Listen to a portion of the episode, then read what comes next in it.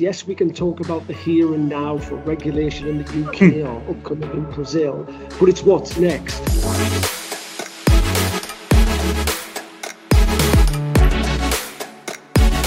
Good morning, everyone, and welcome to another edition of the SiGMA Podcast.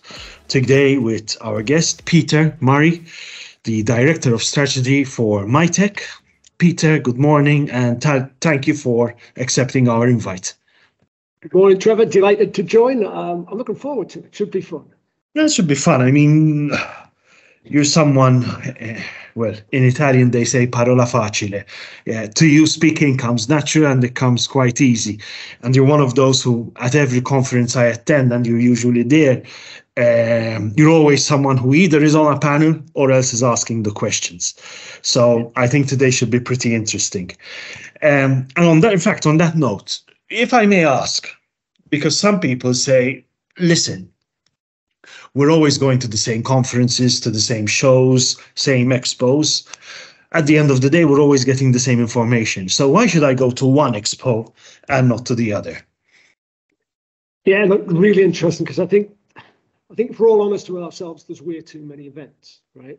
And as I, I would criticize it for the same people talking about the same things, and yet I am one of those people. And don't get me wrong, I love what I do. I've, I've been in this industry for fourteen, fifteen years. Um, my identity very much focused on the gambling side. But it can be very vanilla. It can be the same. So the bit I do, the sort of strategy bit within my role, is looking to the future. Okay. So the bits I like to talk about around identity are what's coming next. Yes, we can talk about the here and now for regulation in the U K or upcoming in Brazil, but it's what's next. But I guess when, when it comes to events themselves and expos, it's just those trying to put a slightly different angle on it, whether it be in, in Malta or ICE or in the U S. Who's looking at what's coming next? Who's getting... Don't forget SiGMA, please. Don't yeah, forget SiGMA. You can't forget SiGMA. You can't forget SiGMA, because SiGMA is, you know, if you look at the key two or three in, this, in, the, in the sector, ICE out of London, although that's moving, SiGMA, and then G T E are the really big ones. So absolutely, SiGMA's a key part of that. So you just mentioned strategy. Um, and actually, I want to usually ask this question at the end right now, but given that you've just mentioned strategy and what's next, what are you seeing as what's next in A, the short term, but B, the medium, long term as well? I think that's probably on my area of expertise, which is around the identity piece. The thing about identity, A M L, K Y C, is that it's always changing. It's always evolving. And if anything, the technology of obviously which which my took a part of, but also the data that's in there, um, that's having to adapt. It's coming from a much more time-stamped, once only you found me on a database, through to now regulators are very much pushing for a sort of real-time understanding of the customer, what's changing, when it's changing, and be able to react to that. So I think there's a couple of interesting stuff. I think short-term, if you look at the various regulations, um, they're going to come in with things around financial health. So do people or can people afford to do what they're doing? Now, it's a whole debate on whether we should be doing that, but short-term, driven by the U K, Um, that's going to be a, a big part of that process going forward. So not only I am who I am, it's am I able to do that? I think mm-hmm. longer term, sort of the next sort of three to five years, there's some really interesting, really disruptive things happening in the identity space that will affect the gambling industry. And if I just pick out one within Europe, that's identity wallets. So the power is moving from vendors like Mitek through to back to the individual. The ability to say, I'm going to release what data I think is necessary for you to open up a bank account or a gambling uh, account or hire a car. So for me, that's the really interesting bit, because Europe has has this identity wallet process for the next five years, which will ultimately mean I control my data and I release the data that comes to the gambling company. So who, who excuse me, because maybe I misunderstood, and also the audience will need to understand. So there are people who act as gatekeepers for someone's data, or is the individual the gatekeeper of his own data? So there's two parts to that, I guess. Is one, what will happen in five years or the next five, six years is around identity wallets. you hold that in the phone. So the power of your identity will be held within whatever your smart device is. And whether you're applying, when you're applying for a loan or a house or a gambling company, you mm-hmm. will release parts of that. So you, what that does is protect the data. So it'll release that, it will release something that says it's Peter Murray and he's over eighteen and he's verified. But that's it. You don't need to have all this, type in your address, type in all the other details, run off to various data sources. Now, the other interesting part, that's who's going to hold that data. So if you look at, I don't know, who's going to trust Apple? Who's going to trust Facebook? Is it going to be a bank? Is it going to be somebody like Mitek? So that's where the battleground's going to be, I think, is understanding who's, your, your word is, is absolutely right, which is the gatekeeper of that. Because I will control whether I release my uh, details to a gambling company, which parts of it go out to them, what they need to do to open up account or to do E D D. Um, that's the direction of travel. And that's where companies like ours and others in the space are sort of working around to work out how that, that looks in the future.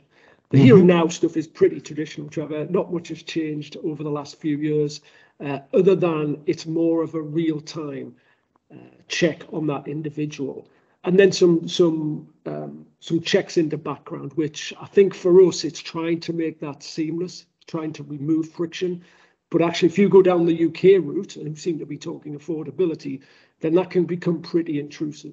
Open banking, decent source is, is fine, but who's going to release that to a gambling company? You'll do it for a bank, you'll do it for a loan, you'll do it for a house, but who's going to want to open up their bank details to a gambling company? So that friction between what regulation wants, uh, what the customers are prepared to give, uh, and what uh, vendors like ourselves can get access to, that's that's a really constantly evolving part of the identity piece.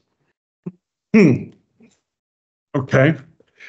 So usually I ask those questions at the end, but given that's the way okay. we started off, we also have to to to part, make a comment here for our audience. We actually started this yesterday, recording yesterday, but but unfortunately technology failed us, and we started yeah, yesterday on a completely different note. But as you can see, program takes the podcast takes a, a nature of its own depending on what on what we start discussing.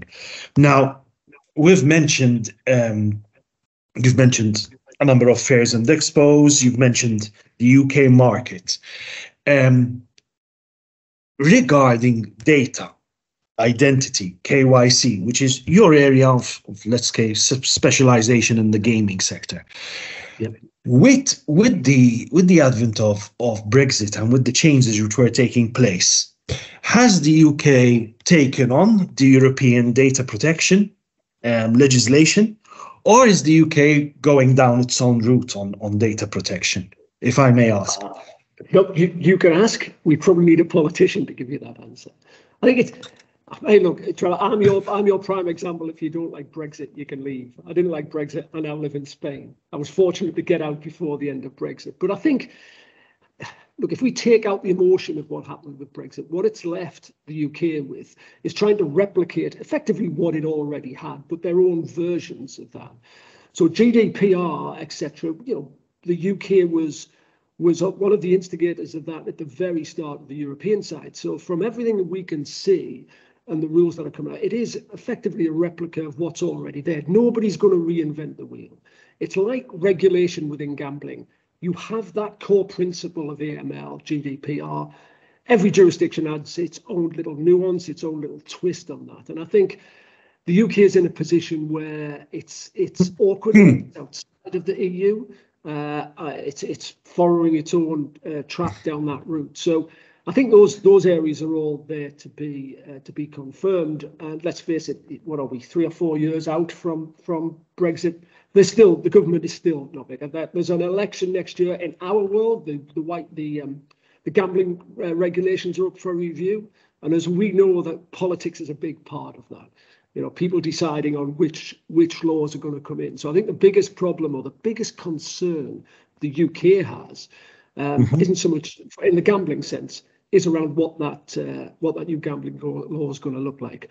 How onerous are the but checks going to be? If I may, I, I asked this yeah. question also to Chris Elliott, who I had yeah. um, on the on another podcast.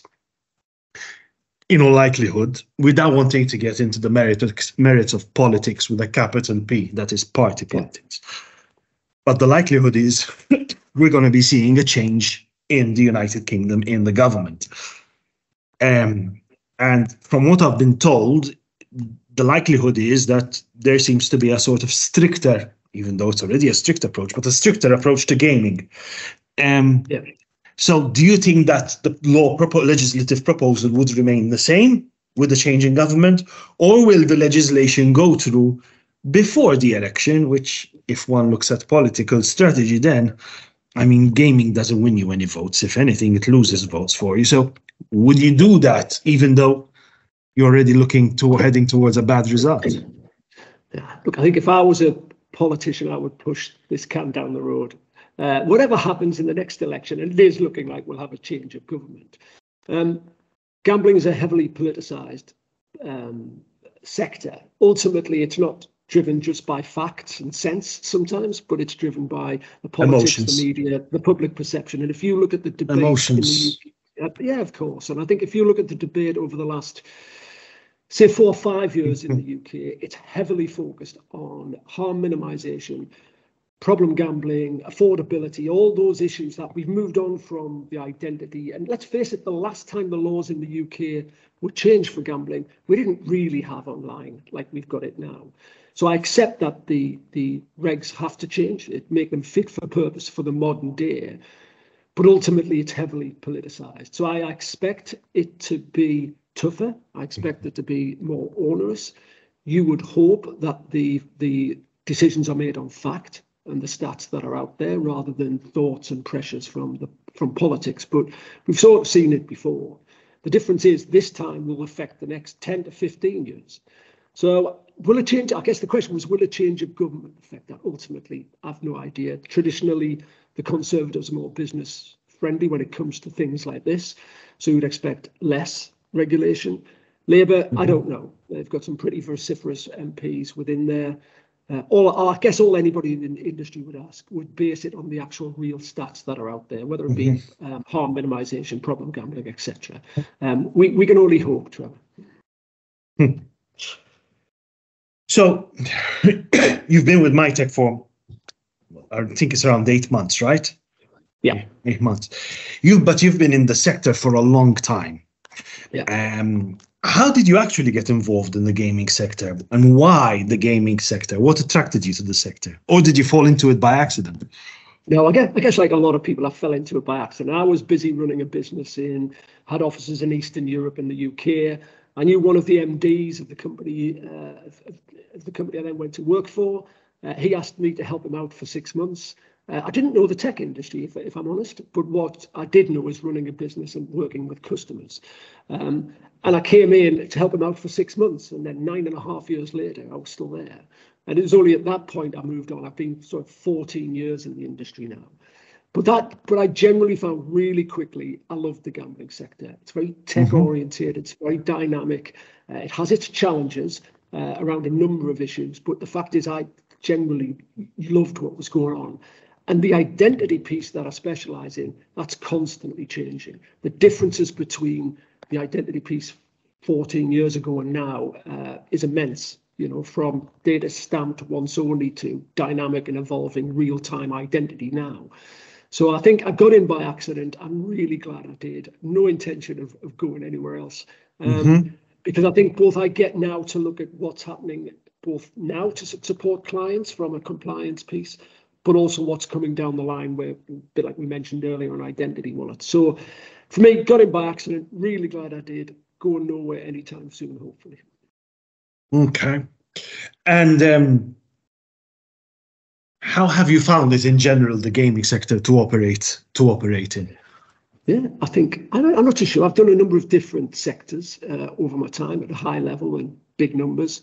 Um, This in one respect is not that much different. It's still about relationships. It's still about providing quality products, whether you're an operator or a supplier like ourselves. Um, what I do find is just fast moving. I think it's it's tech oriented. It's really dynamic. There's been an interesting change across that time scale. So the people who set up the the online identity companies originally have sort of moved out and sold up and moved on as we become much more corporate. Uh, the change in, there's a power-based shift from the operators here in, in Europe over to the U S as you get the power of the U S dollar coming in and trying to buy up both the technology and the and the and the um, and the companies that go with that. So there's a there's a fascinating shift in ownership and the the type of people you will deal with.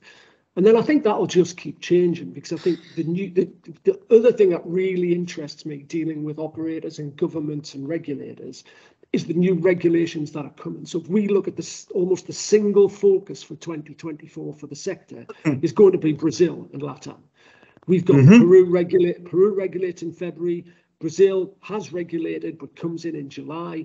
And so for me, that evolving, helping regulators sort of script out and deliver on regulations that sort of A, keep them compliant but protect players is really interesting, using that technology and data. So I think that's why I've always loved it, because it keeps changing and it's how technology and data combine. So yeah, I think for, for this year, for, for the sector, it's it's all about Brazil, Trevor. Everybody's going to be in on it. If you can't afford a twenty-five million dollars license in the U S, Brazil. And I'll tell you that, that what's been interesting as, as Brazil is finally headed towards regulation is sort of how they've laid out the identity piece, how they've laid out the A M L, K Y C piece that operators are going to have to do. In what sense? Well, in, in so there's three at the moment, from everything we can see from re regulation, there's three things the operator's got to do. So in the U K, you would, you would just find me on a, a database, and you find two levels of that, and that gets you a two plus two. But in Brazil, there's three things. There's document. You've then got to connect to the um, C P F number, which is the tax number in Brazil. Mm-hmm. And then the intriguing bit is they've mandated um, biometrics. What we're not sure yet whether it is whether it's biometrics as standard as Mitek would do it, which is what we do every day, or whether there's some other form of government database that we've got. So we know there's a government biometric database within Brazil. Is it access to that? So it seems to have gone direct to government database and using technology. So, so wait a and second. I, if if I'm understanding correctly, for a player to register, he needs to go through this government database, right? Yeah. So you have, so an operator would have to plug in.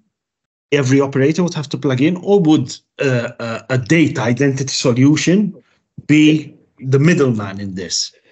Well, it's highly likely that it's going to come through somebody like us. So, you know, our big push is it's an orchestration layer. You integrate once, you can access fifty different data sources. If you're an operator, what you want from vendors like us is you want less suppliers, but more from them. Mm-hmm. So I think that's why there's an appetite for this orchestration layer, which is, you know, I don't want, if I've got twenty-seven jurisdictions, I don't want twenty-seven different in-country suppliers for identity. Mm-hmm. What I want is a platform that can plug them all in. So that would be our bigger push. There's other people who do similar sort of things, but the idea is they'll come to somebody like us and they'll open up Peru. They'll have all the data sources. Those data sources I talked about for Brazil, we have. So it's accessed through one A P I. It's very sort of regulation is the most costly and complex part of an operator's process. So it's a big push to try and streamline that. So whether it's the U K and it goes down affordability, uh, you know, Germany has to combine all their uh, overall spend for a month. Brazil's going to be around um, making sure the biometrics are part of it, which from a tech perspective is really interesting. Okay. Are there any are there many other countries which go down the biometrics route?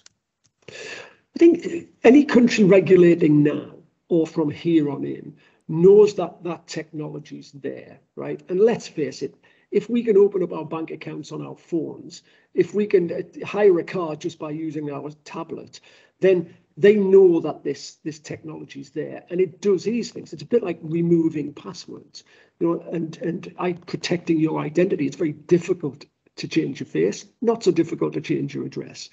Opening up, you know, one of the, the big things coming up, I think, the next couple of years is going to be um, removing your passwords just by showing your face. So that biometric authentication.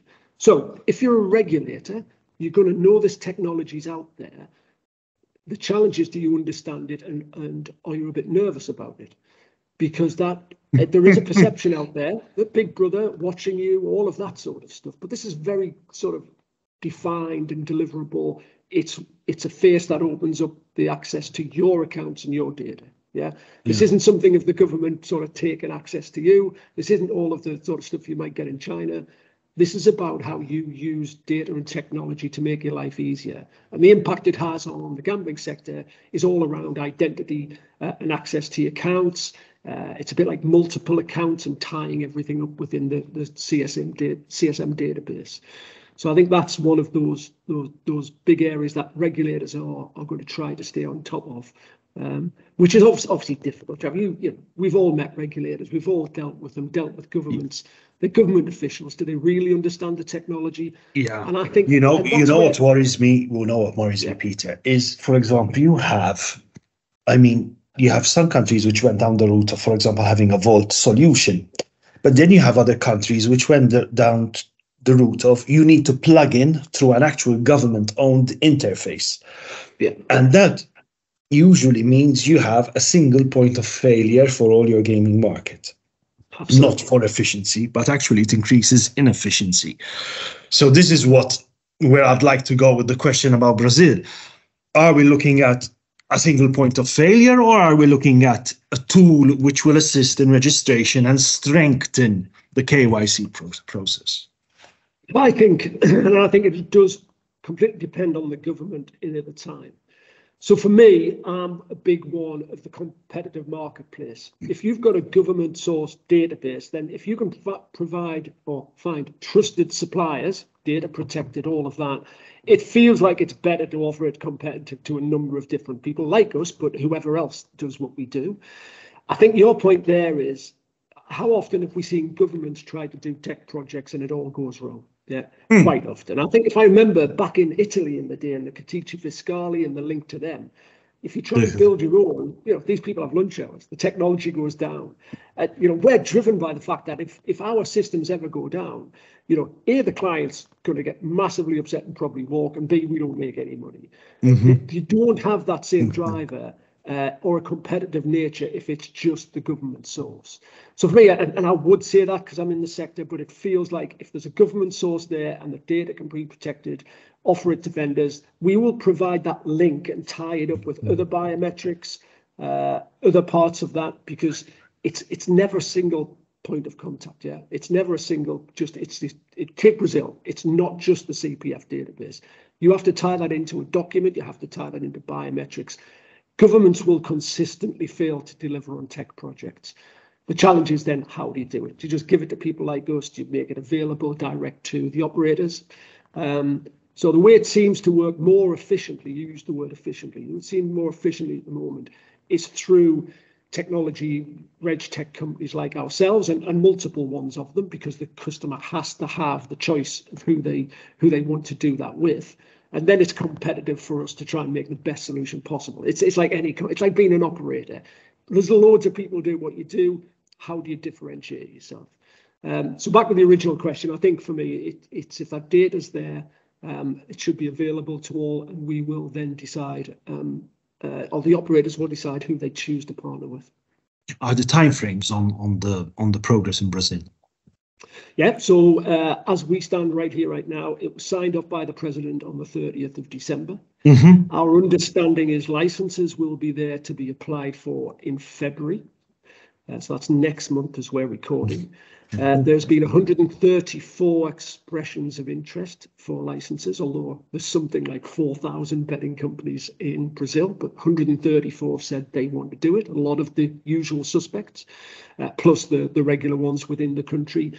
And then what we're thinking of is it's mid-July for go-live date. So they will set okay. a firm date. It l- looks like the operators will have six mm-hmm. months to be able to get their systems in place. So you imagine if you're an operator, you've got X amount of, of um, customers. You want to re-verify them to the, the, the, the, the limit that's been set by the regulator, because whatever you've done now isn't enough. Yeah, most operators have, have taken them on, done a minimum of uh, K Y C. That will not fit with it. So the challenge an operator has, they've got thousands of customers in sort of on their site now. They're going to have to upgrade all of them. So the, the the race for us as a as a vendor is to A, make sure we've got a compliant solution. Mm-hmm. B, we have to help them get, because if go live date is July the first, for example, everybody who comes on after that will have to be re-verified. So the best, what you want to do is re-verify them to a compliant level first. So the race is on between now and some point in July for both operators and vendors like us to create that environment where the customer is already verified. Because I think, I think there's twenty-nine million active accounts in Brazil. This will be the biggest market opening we see, certainly my time in the industry. And, you know, the talk out there is of trying to verify over nearly one hundred million people who will then know it's regulated, feel safer, come into it. It's a vast project. I was around in two thousand fourteen, Trevor, when um, Denmark regulated. They set a date of January the first. It was everybody that came on had to be verified, had to be re-verified that day. And that was a challenge. And that's five million people. We're talking Let about two, two hundred million people, and the focus of the world gambling sector on it. It's going to be really, you know, both Peter, and a, and a bit nerve-wracking.